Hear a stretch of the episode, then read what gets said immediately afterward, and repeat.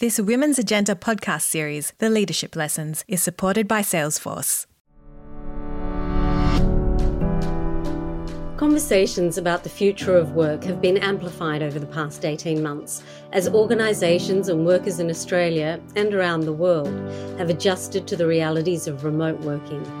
As we emerge from the pandemic, there are few barriers as to what the future of work will look like, and there's a real opportunity to harness flexible working arrangements.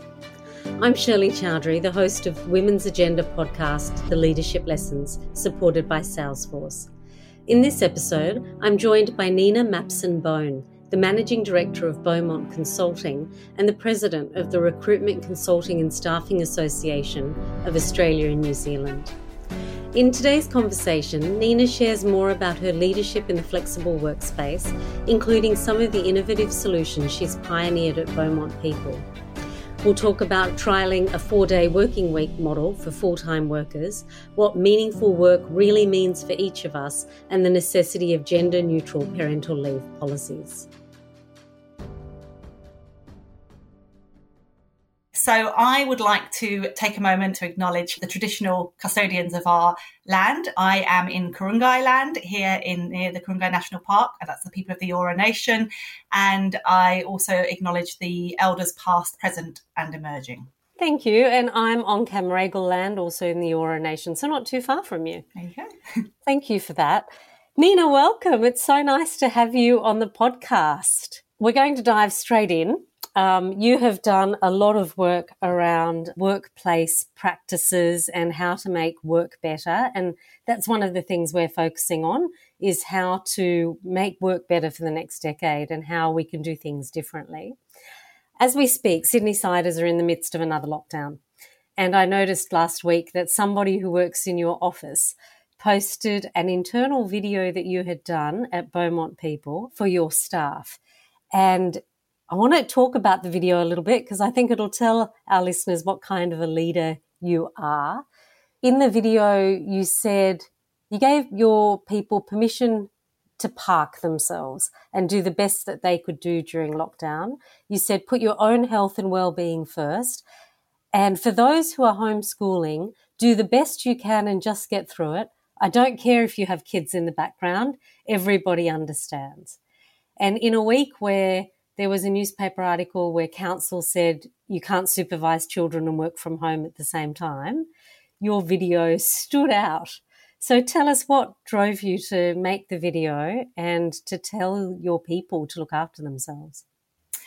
Well, we um, at Beaumont People, we've actually been in lockdown a little bit longer than everyone else because we had a positive COVID case visit the floor of our building uh, way back on the sixteenth of June. So we were all deemed close contacts and we were put into self-isolation, anybody that happened to be in the office that day. So a lot of us, probably about twenty or so of us, were in self-isolation, you know, not even allowed to leave your own kind of room to see the people in the rest of the house um, just before lockdown hit everybody else. So we came out of self-isolation into lockdown. Fortunately, we were all fine and healthy and, you know, it didn't impact anyone in our team, which was great news.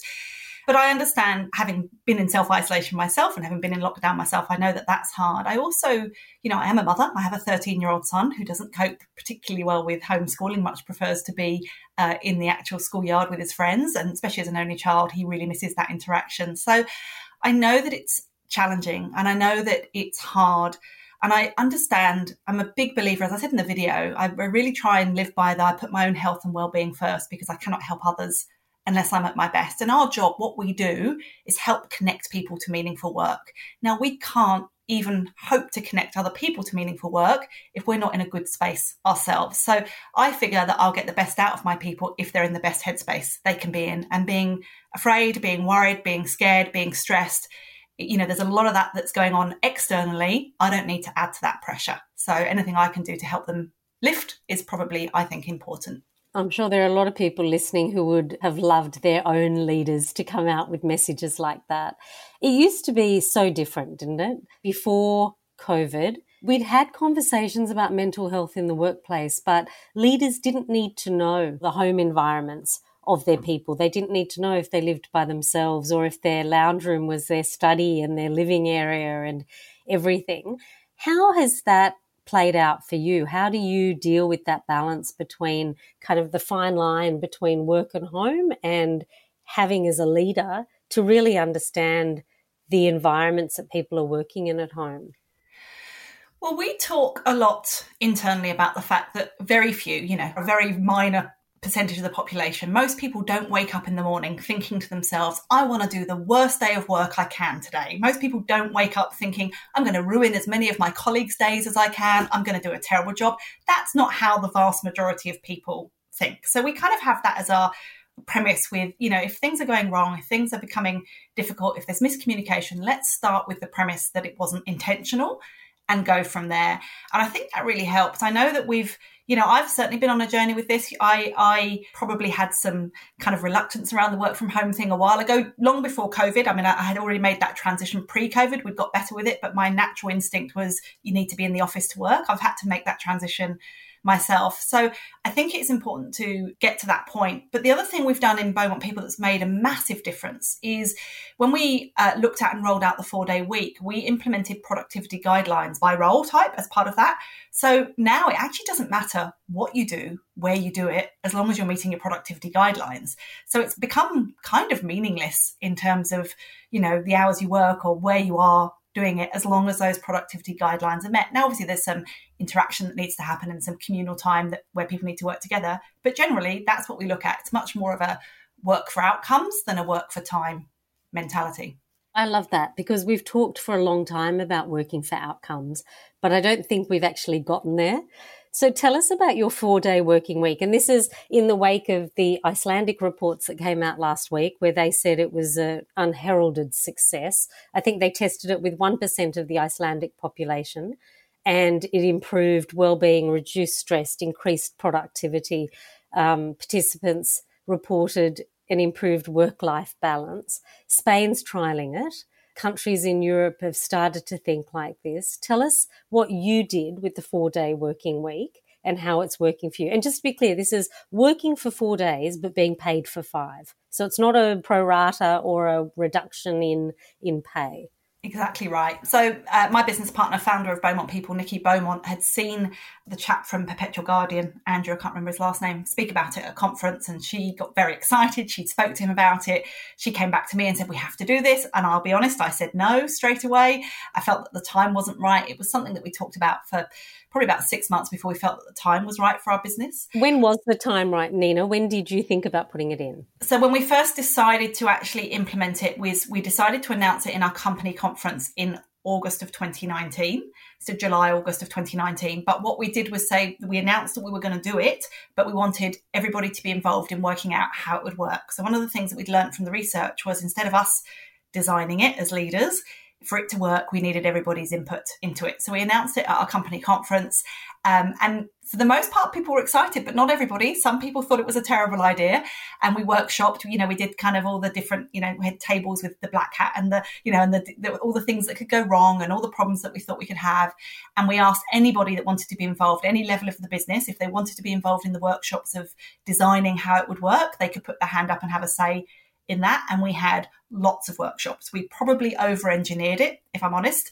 That said, I don't know if it would have been so successful if we hadn't, so it's hard to know. But we did, I mean, you know, we got to a point, we actually said at one point, we're trying to solve problems that the business has, regardless of whether it's five days a week or four days a week. You know, how many times do we answer the phone within three rings? I mean, it got very granular at some point.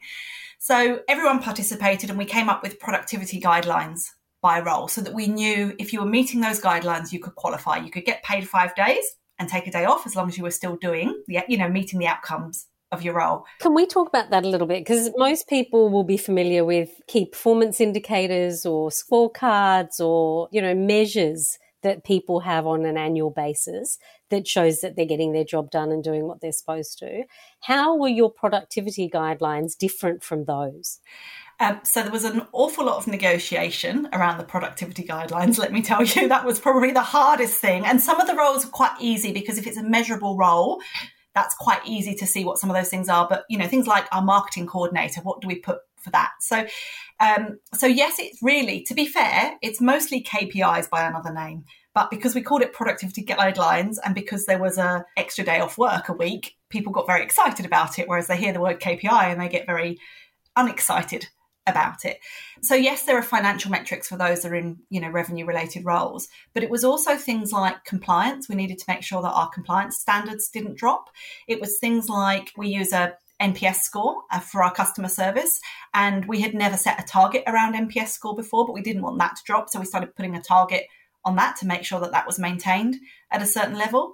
Um, certain amount of collaboration. So we wanted to make sure that there was, um, we can, we sort of share candidates. We're very big on sharing in our business. We try not to encourage any kind of isolated working. So how much we're sharing. So there were a lot of things we put in place to ensure that the cultural drivers were still there, uh, but it was all discussed and agreed by role with everybody involved. Yeah, that's incredible. And so you're doing this during, I'm interested in the timeline because I know you got you were hit with COVID in the middle of it. Yes. So you, you're doing all this during twenty nineteen and you yes. get ready to implement, and then the world gets shut down. So we finally decided in December nineteen what we were going to do, and we decided that we would run a trial of it for February, March, April, May, June. I think we we're going to do a five-month trial initially.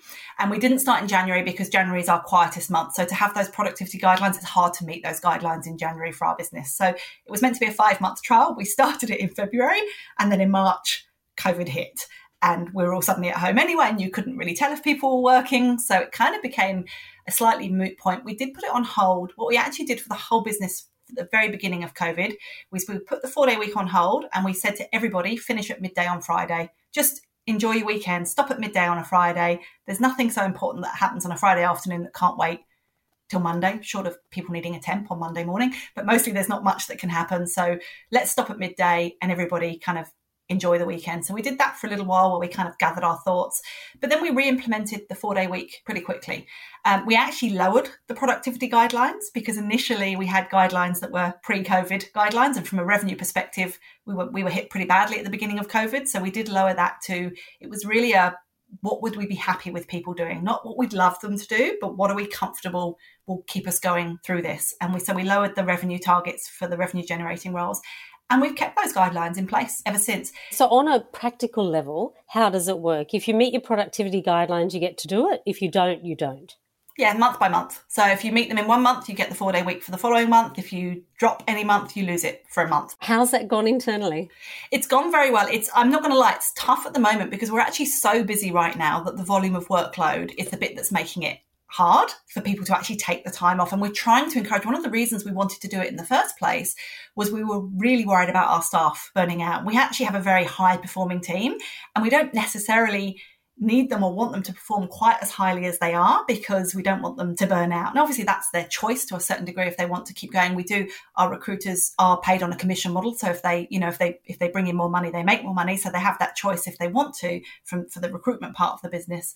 But ultimately we, we'd rather almost have people doing a bit less and more people so that we don't risk that burnout piece and we don't risk that kind of exhaustion piece. So that's the bit we're actually dealing with now is almost the flip side of where we were at the beginning of COVID. So I'm constantly saying to everyone, take your four-day week, take your four-day week, please take your four-day week so that they can actually regroup a little bit.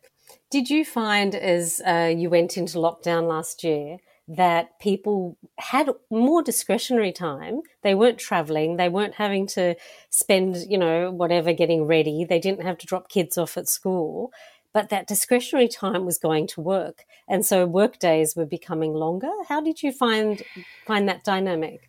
I think that was true for some roles in our business, but not every role. Um, a lot of particularly because with COVID, we've as a recruitment business, the, the recruitment part rather than consulting part is very tied to the economy and the jobs.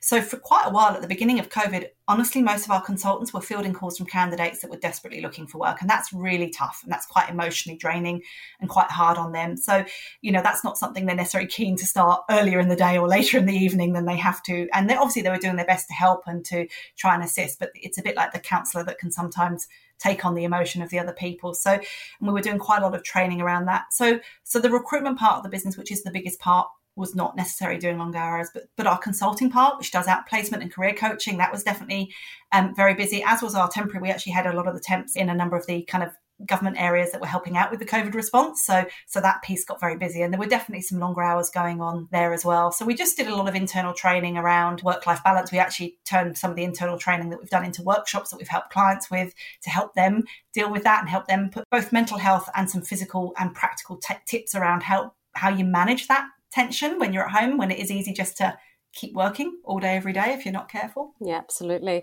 And Nina, let's turn to you for a minute. I want to touch on it. You've touched on meaningful work, which I want to go back to. But these ideas that you're discussing, the four-day working week, encouraging your employees to not worry about kids in the background, to not burn out, they're quite innovative in the people management space.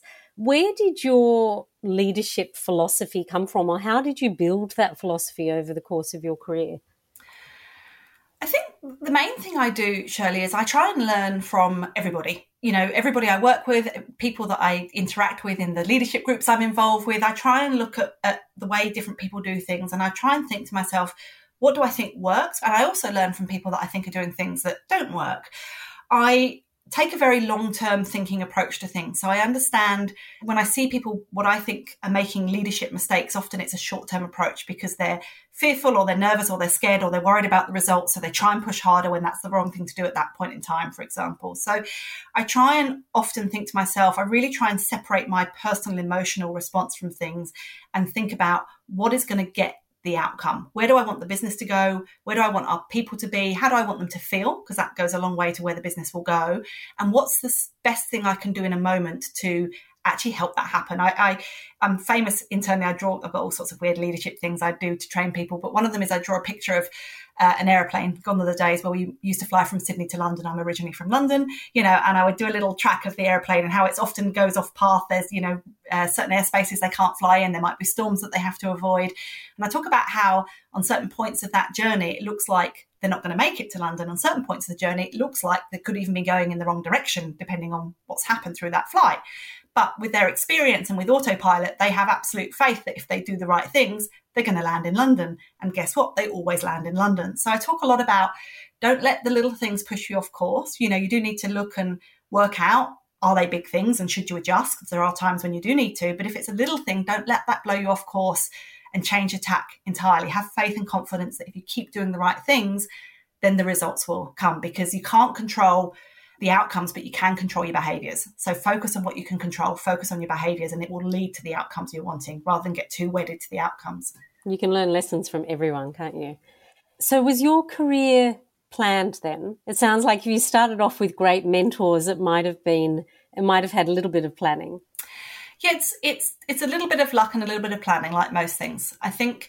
So initially it was a little bit of luck. When I was at university, I did a commission-only door-to-door sales job in the States for a number of years. In my holidays, I would fly over to the States and do door-to-door sales in the States. And I didn't have money when I was younger. I was struggling to pay my way through university. And so I wasn't really in a position to do this job. But a very dear friend of mine, Andrew Reed, he had been involved in it the year before. And he had said to me, and he had his own flat at the university at the time. So he had said to me, you'd be really good at it. You should do it. If you don't make enough money to pay for your rent next year at uni, you can live rent free in my flat. He had that much confidence in me. And I never forget that. And if he ever watches this, thank you very much, Andy, because I never forget that, because that gave me the confidence to take that risk that I might not have taken otherwise. Oh, how generous. I think he just, uh, you know, saw something in me or whatever, I'm not sure. But um, and that really led to great training and that kind of exposure to other cultures and working in different environments and, a, you know, entirely different. I was doing a master's degree, but doing a door-to-door sales job at the time. So the kind of combination of Um, both the intellectual but also the grit and the resilience were really useful.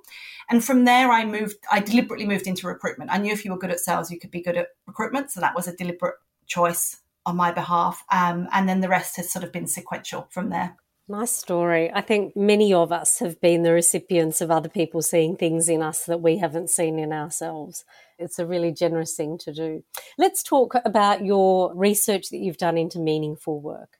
So you've got a tool online, which I'm sure you'll talk about, but on this website you say ninety-six percent of Australians value happiness and better conditions over money. It's a world first in the research that you're doing. Tell us about this, and because that's quite a shock that people value other things ahead of money. I think there are a lot of employers out there that think if they get the money right, everything else will fall into place, and it's not always the case. Yeah, that's right. This came about because uh, we were looking at our strategy and we were looking at kind of how our purpose defines our strategy, and we built a strategy that we loved and we were very happy with, but it felt very internal. Like a lot of strategies, it felt very kind of tactical around what did we as Beaumont wanted to do, and we kind of went, does anyone else care about that? You know, what do people actually care about? And so we did some workshops uh, with a wonderful lady called Carolyn Butler Madden, who helped us articulate our strategy, which was around creating connections to meaningful work.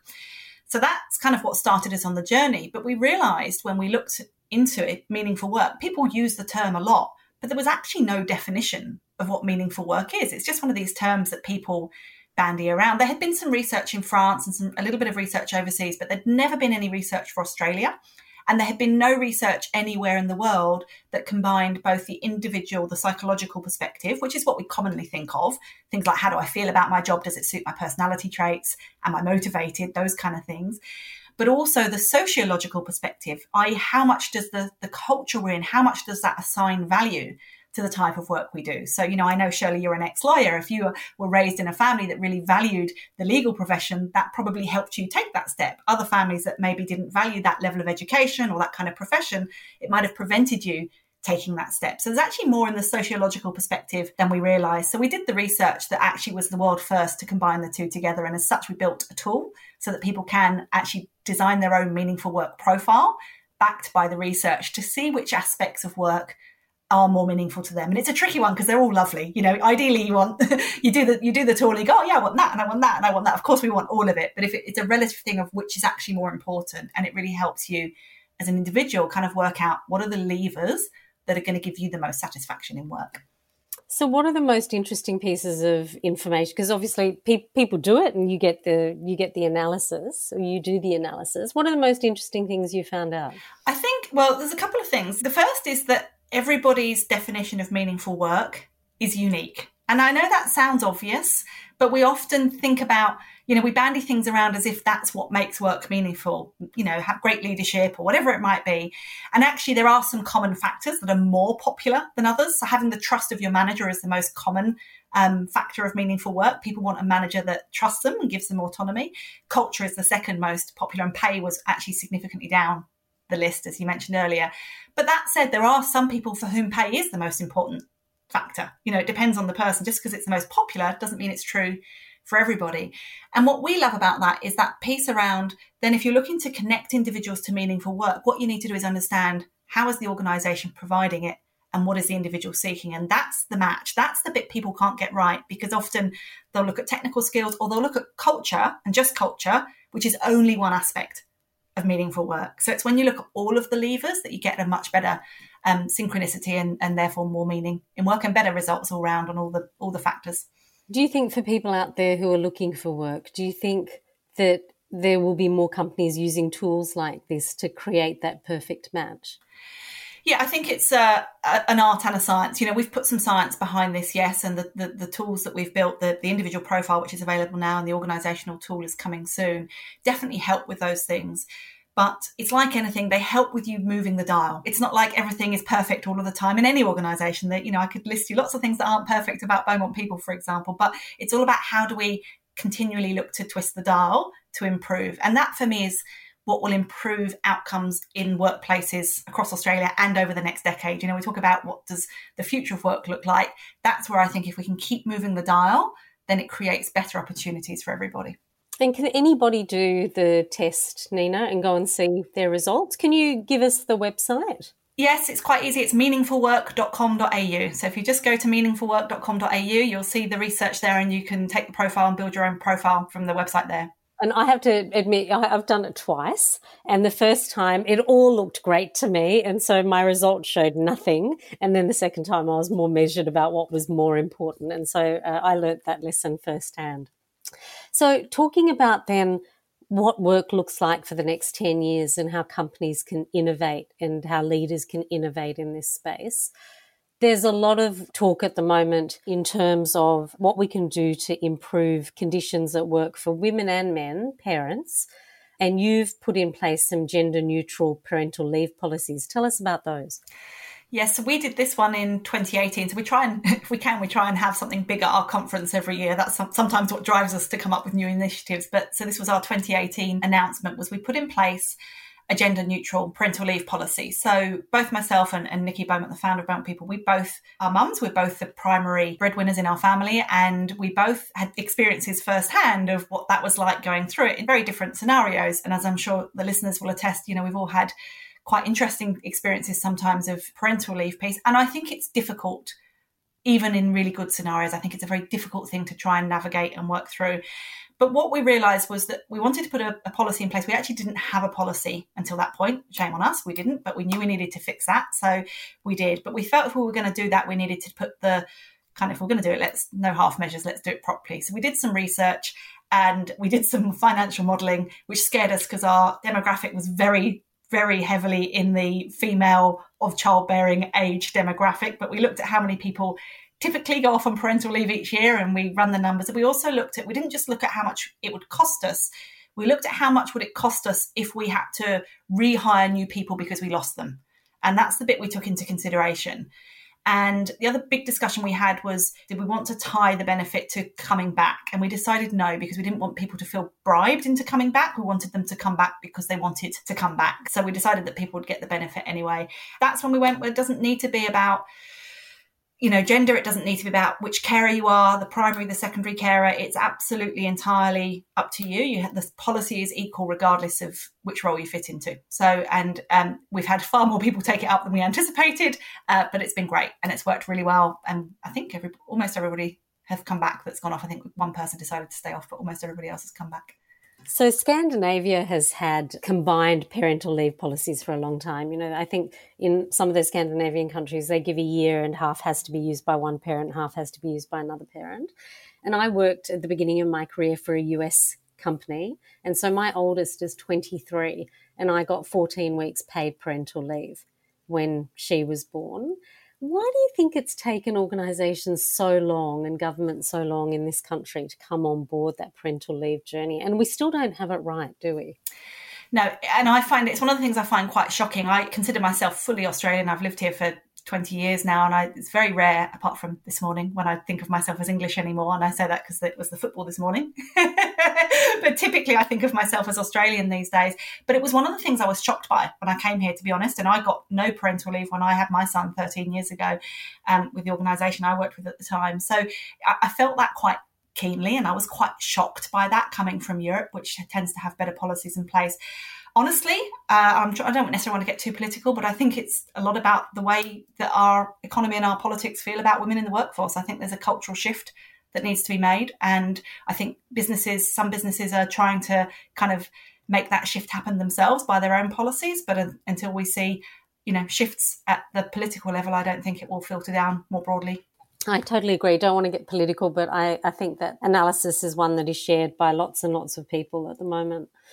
So as we look ahead, you said that every conference you try and do something innovative. So we're now July twenty twenty-one. We're in the middle of a lockdown. What are your thoughts for the next five years in uh, the areas that are open for innovation in that H R people space for companies? It's a great question. And I think the key thing is going to come down to the war for talent. I, I have been quite astounded at how much the environment has flipped just in the last eighteen months in terms of the war for talent. So, you know, when at the beginning of COVID, there was a lots of candidates, not many jobs. That happens in any recession, and often even in kind of near recessions. I've been through that several times in my career. But for it to have flipped so quickly and so dramatically to a point where we are so candidate short at the moment, uh, you know, I expected where we are now to take about ten years to get to. So for it to have come so quickly, and anybody that's trying to hire at the moment will probably be experiencing significant challenges in hiring, because we don't have, we have the lowest mobility in the job market we've ever had. We have um, falling unemployment very quickly. And remember that the unemployment rate is a lag indicator, not a lead indicator. And we also have, you know, limited immigration, limited backpackers, limited students because of what's going on in the external environment. And so that has created a real shortage. And we, we similarly, we have almost every organisation in Australia simultaneously going, okay, let's get on with it now. Let's go ahead with our hiring plans. You know, so it's created this, this speed in terms of demand. And the reason I'm highlighting that is that I think that will shape where we get to. And that's why, I mean, I actually come back to meaningful work, because right now we're seeing what typically happens in a, you know, in a capitalist environment. What's in demand is the, the salaries are going up, and that will come out in the in the um, as a lag factor as well, as we see. You know, I know there's a lot of talk about wage growth, but we're seeing that firsthand. We're seeing candidates being offered significantly more salaries higher salaries than they have been typically for these roles. But that's not sustainable. And there's a lot of organisations that can't afford to do that necessarily in terms of their structures and the way they work. So it, people will be looking at the other levers that they can pull. And we're already seeing with COVID, organisations that can't offer flexible work, that has become, it used to be a nice to have, it's become almost an expected. And organisations that can't offer that are really struggling in that war for talent. So I think we're going to have to get inventive in the business world about how we attract and keep our people. Or we might see a bit of a fragmentation of the of the market in terms of some organisations offering certain areas. I, you, you've heard me talk before, Shirley, about PricewaterhouseCoopers' Workforce of the Future report, where they talk about four worlds. And there might be this fragmentation about how the organisations differently try and attract different candidates. But that war for talent is going to be what drives everything. So it'll be interesting to see what comes out of it. It's, it's really interesting you say that, because I've actually heard examples of people being give, offered a number of jobs and actually walking away from the one with more with more money because the other one offered more flexibility, and the one with the more money couldn't offer the greater flexibility. Although in Sydney we're in the midst of a lockdown, but companies have, have very much embraced this year the idea of a hybrid workplace. So you come together for a day or or a time in the office, and then the rest of the time people work separately. Are you still seeing companies being resistant to that? Like, do you think that after each period of lockdown, there are some companies who are just desperate to have everybody back in the office with bums on seats? Yes, unfortunately, yes. So there's there's some that have no choice. The nature of the work is such that it requires people there, and that's understandable. There are others, though, that haven't made that mental shift. And it's a hard shift to make. I, I acknowledge that, because I struggled with it myself. I, as I say, I was lucky enough to kind of go through it a couple of years before COVID, but I did struggle with it a little bit myself. It's a hard shift for people to make, I think, for some people to make. And so if you've got a leader that is still wedded to being able to visibly see the workers work, I think that's a real problem. Um, and trying to get them to overcome that belief can be really challenging. And they might be forced by lack of talent at some point, but there are definitely still organisations out there that are struggling with that aspect. And what, what's your advice to, given the war for talent and how hard it is at the moment to get people in those in those roles pe- that organisations are looking for, what's your advice to any leader out there who's struggling with that hybrid workplace and the idea of letting people work wherever they want and how they want? How would you suggest they get over it? Because from an employee's perspective, it could be seen as a lack of trust, going back to something you said earlier. And and it's really important because, as I said, that trust of your manager is the most common factor of meaningful work. But equally, people, one of the higher ones was also that people want direction and guidance from the manager. So it's not that they don't want the guidance, but they want to, the way it's delivered and the way it's managed is really crucial. So we talk to, when we train leaders on this, we talk to them about um, setting up Uh, outcomes-based goals that are uh, clear and understood, and doing that in short time frame cycles so that there's less room for um, kind of miscommunication and misunderstanding. Now, everybody will have heard of SMART goals, but we say on top of the SMART aspect of SMART goals, you also need to talk through your team, make sure that they're agreed, because a lot of kind of goals or K P Is or productivity outcomes, whatever you want to call them, they're not necessarily agreed by the other person. If they're foisted upon them and they don't think it's actually fair or reasonable, that becomes a problem. You need to make sure they're understood in terms of, has the other person genuinely understood what's expected? Because there's a lot that falls over between the, the miscommunication there. You need to understand that they're supported. Is the employee supported to achieve the goal? Is there anything that's going to prevent them in the systems or the processes or anything internally that's going to prevent them from achieving that K P I, that goal, whatever you want to call it? And then they need to be constantly reviewed and refined. So so the reviewing and the refining, because, you know, I was talking earlier about the airplane, you do go off course. It doesn't mean you change everything, but you might just, you know, a little nip here, a little tuck there, just to kind of keep keep you on track. So so if you can put the time and effort, now that takes time and effort, and that's hard when people are busy and they're stressed, and often if this is a situation, they're short-staffed, which adds to the pressure and the stress. But it's that piece I was talking earlier about, the long-term game. Put the put the fires on hold even to play the long-term game of working out what are those goals, and on top of that, what are those five things around agreed, understood, supported, reviewed, and refined. And then let the person do it. You know, just, just then all you have to do is focus on the reviewed and the refined, let them go. And then you can be less concerned about the trust aspect. But yeah, so you need to go through that process, and you as a leader need to have a, a, a look, hard look internally to say, is it is it my issue? Is it their issue? Am I somebody that struggles with trust, or are they not performing? Because it's one or the other. And if they're not performing, then you need to work on that. If it's your lack of trust, then you need to work on that yourself. So you've got to kind of work out where you sit in that paradigm. That's great, great, great advice. And for an employee out there who's whose leader or boss is struggling with it, what's the advice to them on the other side? So we always encourage people to try and have honest conversations with their manager, their boss. You know, when people come to us, um, and a lot of people come to us for coaching through the consulting part of the business, so that's obviously a very deep conversation there. But even if they're just coming to looking for a new role, one of the first things we'll say to them is, you know, is your manager aware that you're looking for work? And if not, you know, I get that you might not want to spell it out quite that directly, but have you at least tried to address the problems internally first? Because there's nowhere without problems. So let's, you know, we try and get a sense of how proactive the candidate has been in, in trying to resolve those issues.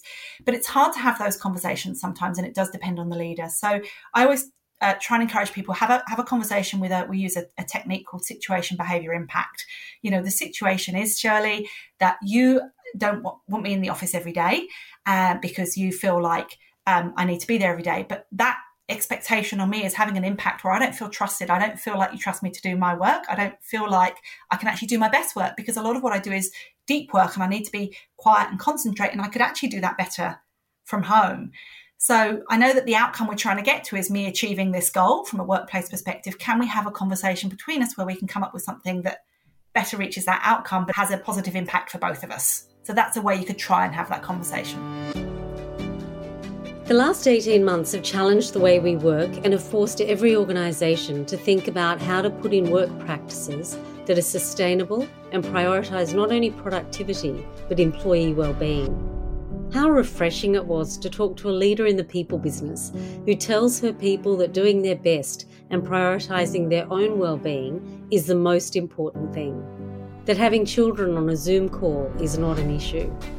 Nina is at the forefront of the work being done to challenge how we work. I loved hearing about the four-day working week as a new model for full-time work and how organisations can create a better match with potential employees by ensuring that they have the same view of meaningful work.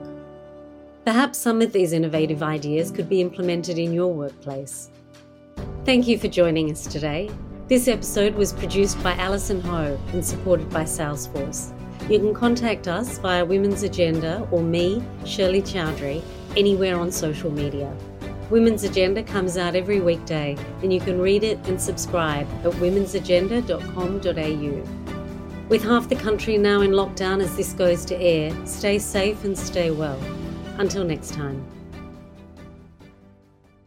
Women's Agenda is proud to partner with Salesforce on this podcast series. As the world's leading C R M, Salesforce continues to be a different kind of Fortune five hundred company, one that cares and gives back to the community, yet innovates like a startup. Equality is a core value at Salesforce, and as a business, believes that its higher purpose is to drive equality for all. For more, visit salesforce dot com.